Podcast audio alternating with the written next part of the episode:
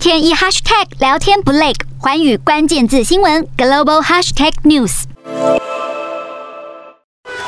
大批人群围着一具被红布包裹的遗体，怒吼着要以色列军队负起责任，因为这是当地从一号开始在二十四小时内第三位被杀害的巴勒斯坦人，而且以巴冲突造成的死伤还在继续增加。第三位罹难者是在伯利恒附近的迪西难民营被枪杀。以色列军方表示会进入难民营是为了逮捕一名涉嫌恐怖活动的巴勒斯坦人，但是遭到汽油弹和水泥块攻击后，军队就动用了实弹回击。在此之前，一号有一位妇女因为持刀接近以色列士兵遭到枪杀。紧接着在二号，以国军队还突袭了约旦河西岸的亚巴德村。突袭部队破门而入，大动作扫荡一位名叫哈马尔沙的巴勒斯坦人住家。因为哈马尔沙三月发动攻击，在特拉维夫郊区造成五人死亡，军方因此展开报复式行动，最后把整栋民宅直接炸毁，也因而波及到附近居民，造成意外死伤。